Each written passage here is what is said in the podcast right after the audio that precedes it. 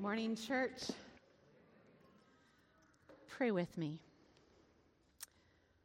Father, may you increase as I decrease. In the name of Jesus. Amen. It was about three years ago.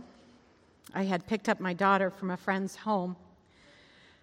She seemed quiet and distant when she got in the car, and as we drove home, I wondered if something had happened. I asked her if she was all right. There was no answer, just silence. It wasn't long before I noticed tears streaming down her eyes. She started crying. She shared with me that she just felt she didn't measure up, that she just was, she felt inferior. She felt that she just wasn't like the other girls, those girls in her grade in her class, and that she just felt bad. And she felt not good enough. My heart broke for her. It's hard.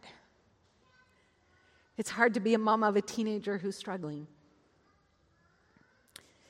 The mama bear in me wanted to turn the car around and drive right back and fix it. I don't know if it's the mama bear or the Hispanic or the, I don't know. I want to fix it. Instead, I listened both to God's small voice and my husband's wise voice that said, just wait. Instead, I tried to help her see that that's the enemy's way. It's the enemy who wants us to believe we are not good enough. And it wasn't that the friends are enemies, no but that the devil feeds us lies. He feeds us lies through circumstances. He feeds us lies through glances. He feeds us lies through words. And sometimes we fill in the blanks and we buy into his lies. Suddenly, she reached for the volume control in the car because she noticed a song that came on the radio and she froze. Have you ever done that? Have you ever heard a song that just made you stop and pause? Arlette Driver writes in the Christian Reader I was playing Christmas carols on the piano for my four year old great granddaughter, Natalie. And when I played Away in the Manger, I thought she would enjoy hearing the words. So I started to sing as I played. After just a few words, I felt her hand, her tiny little hand on my arm. And as I looked down at her, she just said, uh, Grandma, just let the piano sing it.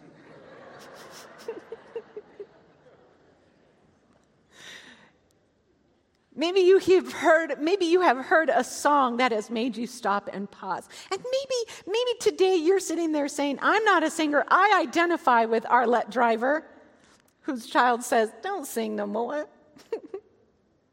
maybe singing isn't your thing. Others might say, forget singing, music in general is just not my thing.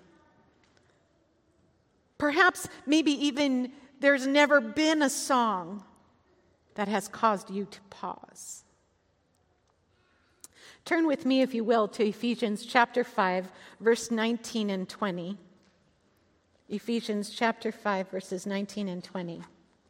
Paul is writing to the church in Ephesus, and I think he's writing to the church in Sanford today, that little wonderful church of amazing people at Spring Meadows.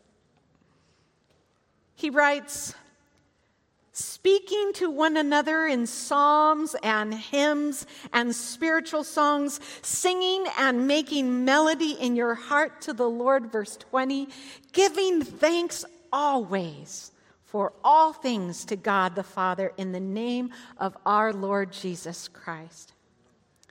Notice how Paul says this.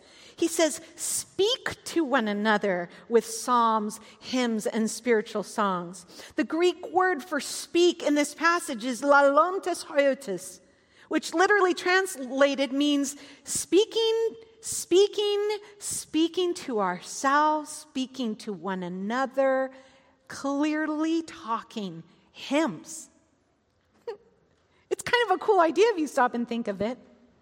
Not that the context implies something, its literal meaning is that we speak to one another out of the joy of our salvation. That we speak to one another in this expression of spirit filled joy and spirit filled realization that we are saved. I love this. It's as if he's saying, remind each other in words of the tools that we use to worship God, which can be songs. He uses the, these three forms as almost a rhetorical force, not just distinctive to each. He simply reminds us to express our joy in salvation through words and song and share that with one another. Have you broken into song when greeting someone? What would it be like, Spring Meadows Church, if we walked into church and said, Hello, how are you? So happy to see you. I'm going to I'm going to start. When I see you, I want to sing. I'm so glad you're here. I'm so happy to, that you've come, and I'm so happy to see the kids. And I love that the kids have, are starting to get to know me, and I'm getting to know them. Do you notice how kids have reckless abandon? They go just running up to you and they hug you. What would it look like if we started singing to one another when we saw each other? How fun would that be? I keep telling my kids life is a musical. Just got to find the song. Paul then says the key part to this text. Go back and look at it again. Sing and make music in your heart to the Lord. Music, songs, hymns may be beautiful, but they're merely words if your heart is absent. I have the current privilege to teach four to 10 year olds in the pre K classroom here at, for Sabbath School. and that is until we have more teachers that come back to the classroom, and then I, I get to play with the teachers and, and the kids. So it's, it's so fun when we have, um, when we all be in full force. Kids, how many of you remembered your, your tambourine? Oh, there's one right there in the front. Okay, we made a tambourine in class just uh, two Sabbaths ago, not last Sabbath actually. And if you brought it, pull it out. Do you remember the song? Yes, you have yours. Do you remember the song? It kind of goes like this, kids, remember? Making melodies in my heart. Yeah? Making melodies in my heart. Making melodies in my heart. All right, I'm going to stop. For all the parents that have had the joy of coming to Sabbath school class, this silly little ditty is saying Paul's words. It starts in your heart. Worship is not your words, worship is your heart. And children, the children have it so beautiful because they sing with reckless abandon. And yes, I know for those parents who watch me in class think I'm the f- most foolish old lady they've ever seen. But when I'm singing with the kids, nothing can steal my joy. Mm-mm. Singing is meant to move us into praise. It provides a medium for the expression of emotion. Through music, we express our joy, our thankfulness, our surrendering surrendering of worry. As Elder Lewis said, surrendering of worry and guilt and pain. Actually, 41 Psalms tell us to sing unto the Lord. It doesn't say sing unto the Lord those who can sing good. It's commanding us to sing unto the Lord. Singing gives us an opportunity to become centered and poised towards our God. In Richard Foster's book, Celebration of Discipline, he writes God calls for worship that involves our whole being. The body, mind, spirit, and emotions should all be laid on the altar of worship. We've been talking about spiritual disciplines and practices. These are ways in which each of us can connect with God. I've had the privilege of experiencing God through many of these ways that the pastors have shared for the last several weeks. I've experienced God through prayer. I've experienced God through fasting and journaling, silence, which is harder for me, and solitude, that one too.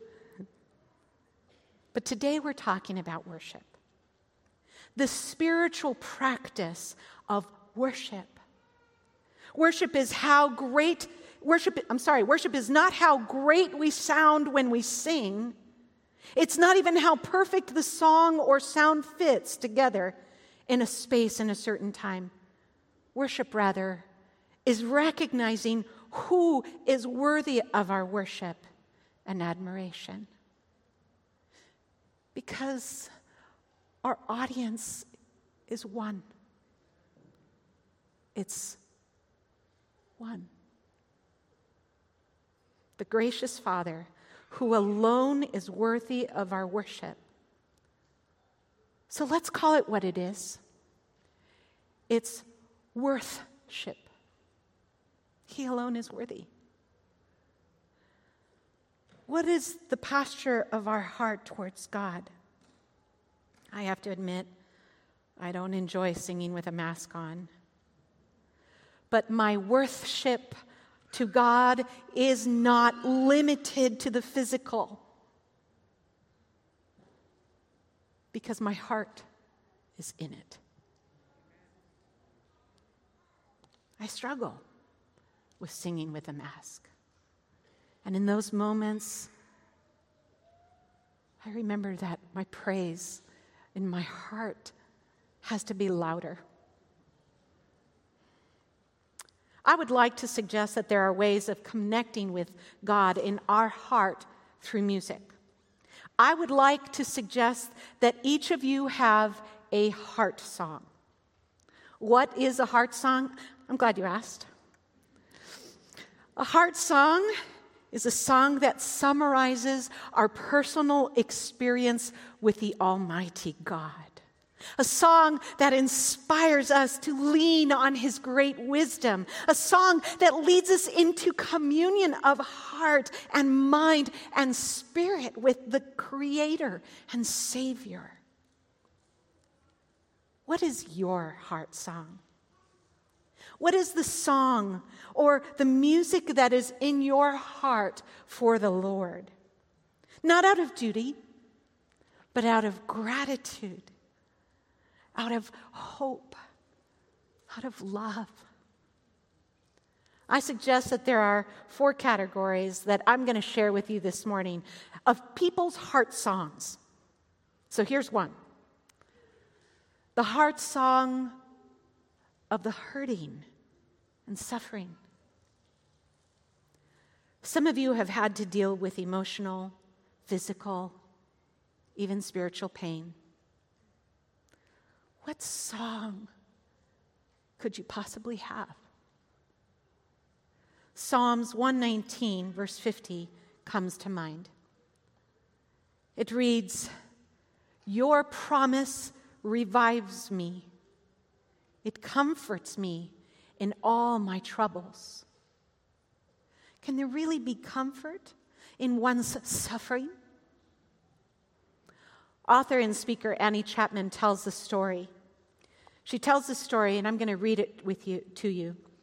All alone, she sat in the back of the church. The rest of the 500 women at the women's conference that weekend had already exited the auditorium. I was gathering up my books, papers, and props when I saw her at the back of the room. I walked over to where she was sitting. Her head was bowed low, her shoulders were drooping. I sat down and she began to tell me her story. She was the mother of three. Her oldest son, suffering from muscular dystrophy, had been confined to a wheelchair for most of his 17 years. Her other two children had a variety of learning and emotional challenges. With her head still bent, she whispered, I'm married to a mean, hateful man who makes my life miserable. He won't help me with our son. He refuses to help me at all. I buried my father this week, the woman continued. And at the funeral, I learned that my father had disinherited me from his estate because he hated my husband. Then she told me, I came this weekend with one prayer. I asked that God would do something with my husband. I prayed, Lord, I need a way out. I feel like a bird in a cage. Finally, she lifted her eyes and said, When I prayed that prayer, God spoke to me as clearly as I've ever sensed his voice. He said, Even a bird in a cage sings. With tears running down her face, she asked, what am I supposed to do with that? How do I live with that answer? Feeling utterly impotent, Annie replied, If God says sing, you just need to find your song. It might not change your situation, but it might be the start of the healing in your heart. So the woman started singing. Nearer, my God, to thee, nearer to thee. E'en though it be a cross that raiseth me. Perhaps this is you. Perhaps this story reflects the suffering, the heartache that you have right now. Perhaps this story reflects what you're enduring. What pain is God telling you to share with Him? Only to find that by singing and letting go, giving it to Him truly, you will find healing. What is your heart song? Another form of a heart song is of the shallow, hollow, and doubting. So turn with me, if you will, to John chapter 20. John chapter 20, verses 25 to 28. You know the story. we are familiar with it, but there's something in the story today that I want you to see. John chapter 20, verses 25 to 28, reading from the NIV. So the other disciples told him, We have seen the Lord. Talking, of course, about Thomas. Thomas said to them, Unless I see the nail marks in his hands, and put my finger where the nails were, and put my hand in his side, I will not believe. A week later, his disciples were in the house again, and Thomas was with them. Though the doors were locked, Jesus came and stood among them and said, Peace be with you. Then he said to Thomas, Put your finger here. See my hands. Reach out your hand and put it in my side. Stop doubting and believe. Thomas said to him, I can just imagine Thomas, my Lord my God. And when I think that God, his son, not sparing, sent him to die, I scarce can take it in. What other response could Thomas have? What other response could you have? Then sings my soul, my Savior God, to thee. How great thou art! How great thou art! It's so beautiful. Listen to what Jesus says to Thomas. He says to Thomas in verse 29, I think he said it to Thomas, but I think he might be saying it to someone who's here who maybe is doubting, doubting about who God is to them. So then Jesus is talking to you.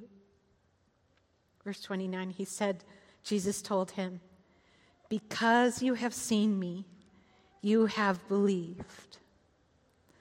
Blessed are those who have not seen and yet have believed. That's us.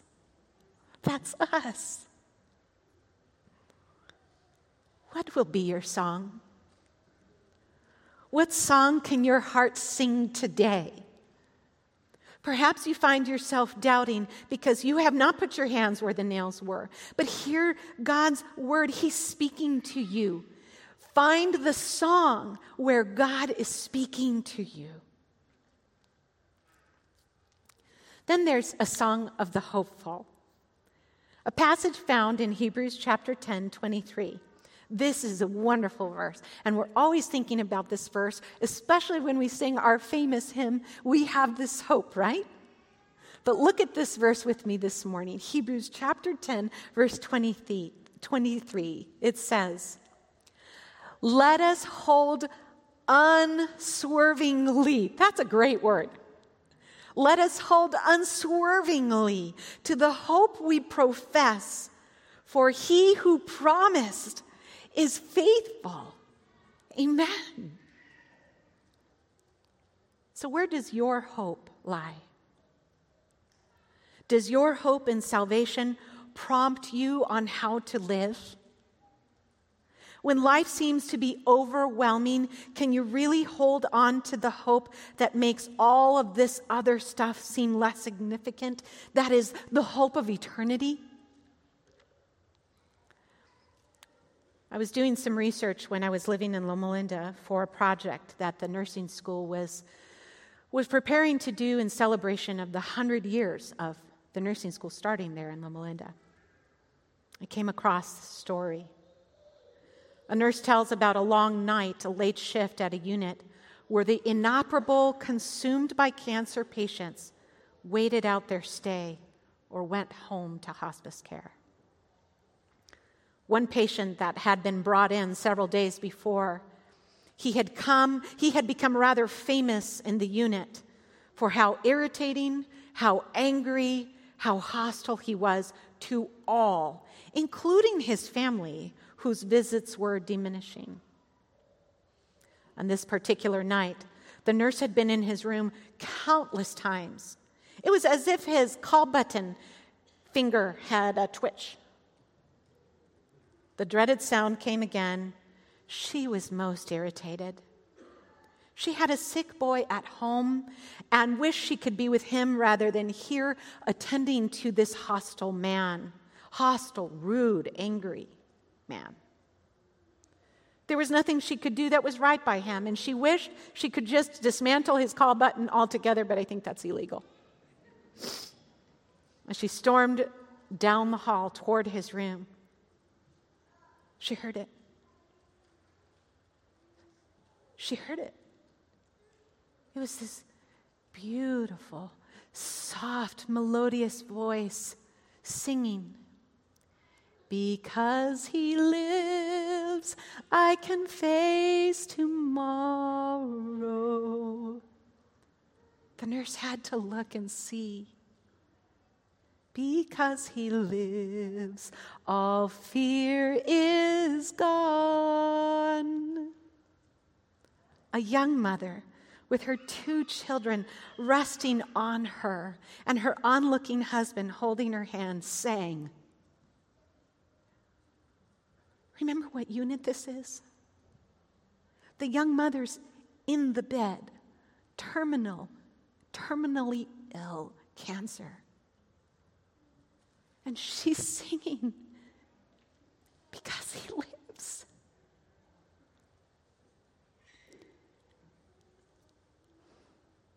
She wasn't singing because God had changed her circumstance.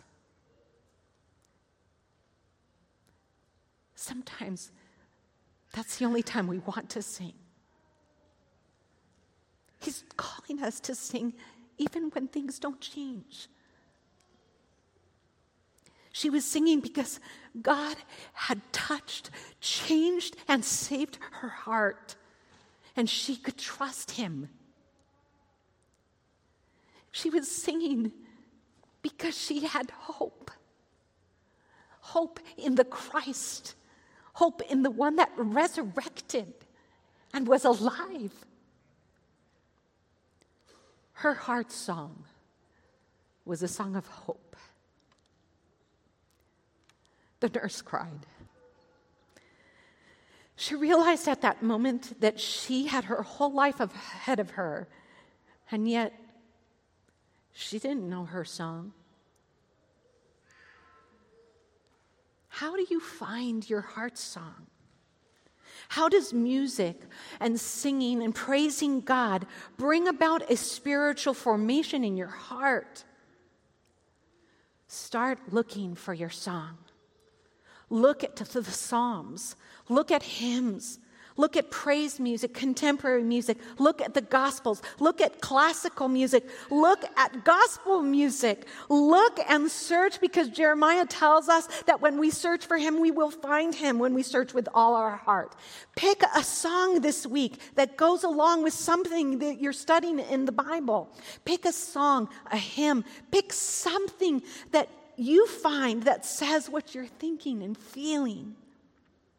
Spend some time listening to what the Lord might be trying to teach you, what the Lord might be trying to heal in you. Today, I'm only suggesting four types. There's many, many more categories to heart songs. Perhaps you choose a heart song for what you're experiencing in life this month. Or perhaps you choose a heart song that summarizes your life with God so far. Perhaps you choose a heart song that solidifies where you are wanting to be with God, but maybe just haven't made it there yet. Perhaps you already have had many heart songs along the way, songs that depict the different challenges your life has shown you. Whatever the case may be in your life today, if you don't have a song, find one. Choose one. Listen to it. Sing it, even if it has to be in the shower.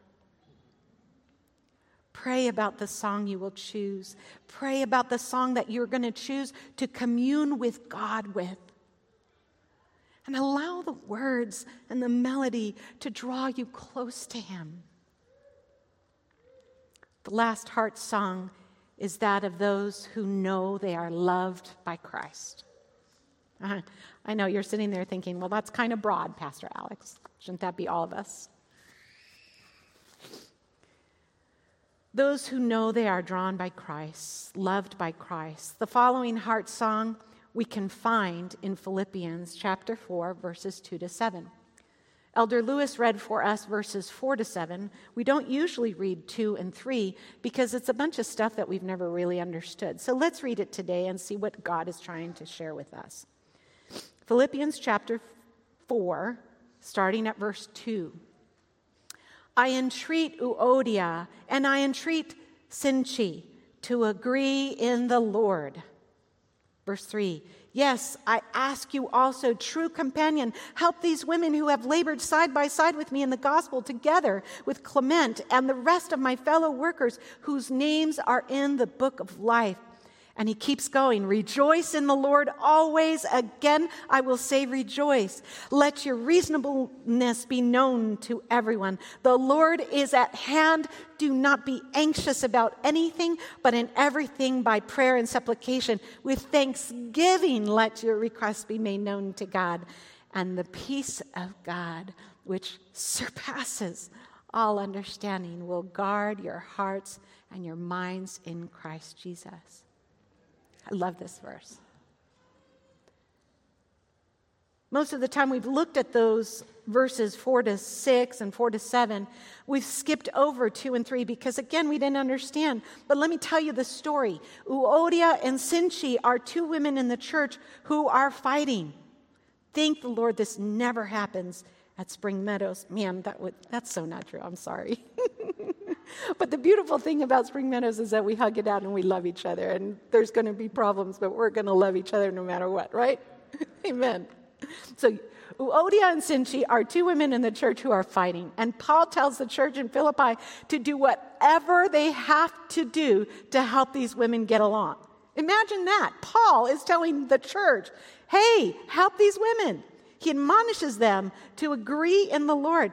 He explains that they're having a discord and that with discord, you can't work on the gospel. You can't make an impact of the gospel for the lives of others, for salvation of others, if there's fighting with them. And then he says, he acknowledges. Look at that verse again in verse 2. He acknowledges that they are gospel workers and that he needs them to remember what's important and how to come together.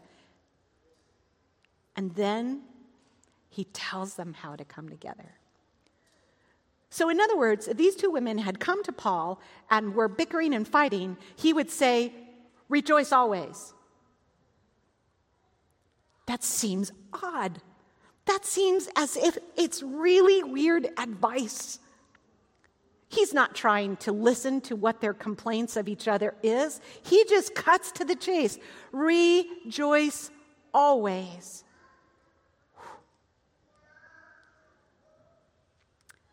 This isn't always easy, is it?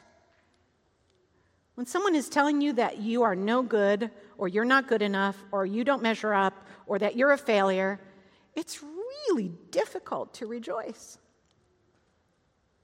But Paul isn't saying to rejoice because it's easy. He's saying to rejoice because you are loved by Jesus, and that's the motive behind rejoicing. He's saying to rejoice because you are a gospel believer. He's telling us to rejoice so that our focus is on what Jesus has done over what someone else might say. He tells us to rejoice because of what it does in our heart, even in the midst of disagreement and discord. Many times we consider this passage to be a passage more focused on prayer, and I very much agree. Imagine if we prayed with our full heart, prayed for those who ask for prayer, pray for those we disagree with, pray for those who we think um, are not our friends. We should be praying. But I think that Paul is challenging us as he was challenging Euodia and Syntyche He's challenging us to also have thanksgiving. It's as if he threw that word in there. But I think thanksgiving and rejoicing go hand in hand. What would it look like for our hearts to turn to gratitude and rejoicing when a situation or disagreement comes to try to steal our joy? What would our disagreements or strife with one another look like? could our heart song remind us of whose we are? We're loved by Christ. That's more important than our discord. We were driving home. She had reached for the volume and she put the volume up. My daughter started to sing tears streaming down her face. Right there, right at that moment, she had an encounter with Jesus. She probably had heard the song many, many times. A lot of times when things are fine, we don't always hear everything that God wants us to hear. And God is not limited by circumstance. The song that came on was Beloved by Jordan Feliz. These were the words Head full of questions. How can you measure up? To deserve affection, to ever be enough. For this existence, when did it get so hard? Your heart is beating, alive and breathing, and there's a reason why you're essential, not accidental. You should realize you are beloved. I want you to know you are beloved. Let it soak into your soul. Forget the lies you heard. Rise above the hurt. Listen to the words You are beloved. I wanted you to know you are beloved. You are beloved. She realized at that moment that the song coming on the radio wasn't a coincidence, it was a Godcidence. She sang and sang through her tears and chose to believe she was beloved. She had a God moment as she saw that God draws near and reveals himself to us we just have to stop and sing. At that moment, through that trial, she found her heart song. Have you found yours? You can borrow mine until you find yours.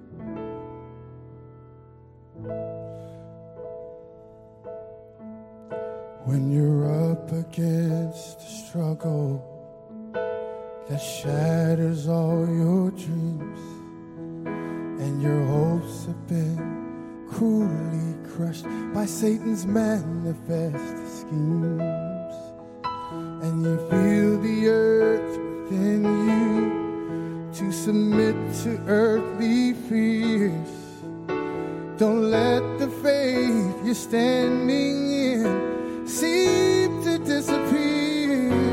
Just praise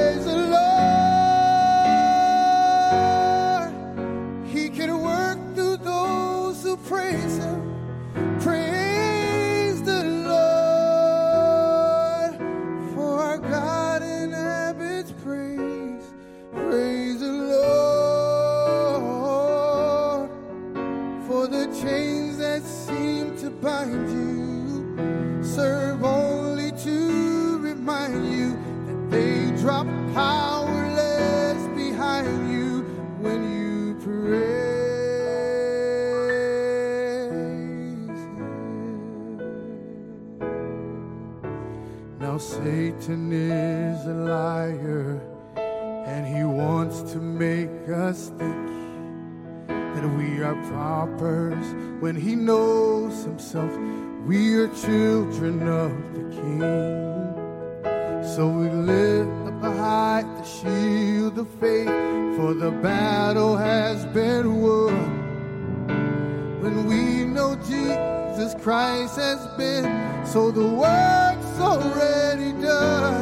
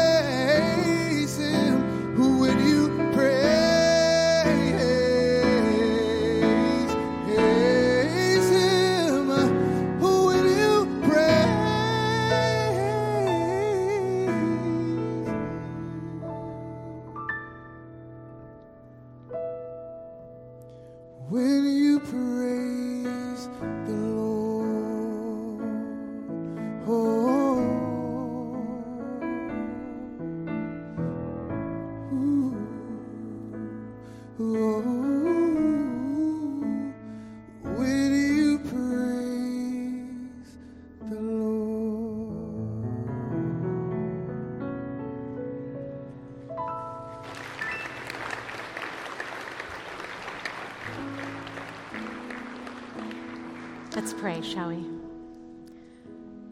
Gracious Father, we are frail, we are sinners. We humbly ask, Lord, that you draw near. Reveal yourself to us, that we will be like Thomas and drop to our knees and praise you. We need you, we love you, and we praise you. In Jesus' name, amen. Before I let you go, just want to remind you that we will have some elders here uh, at the front. If anyone's needing some special prayer time, we invite you to do that. Um, and also that there are offering uh, boxes on your way out. Happy Sabbath, church family. Love you guys.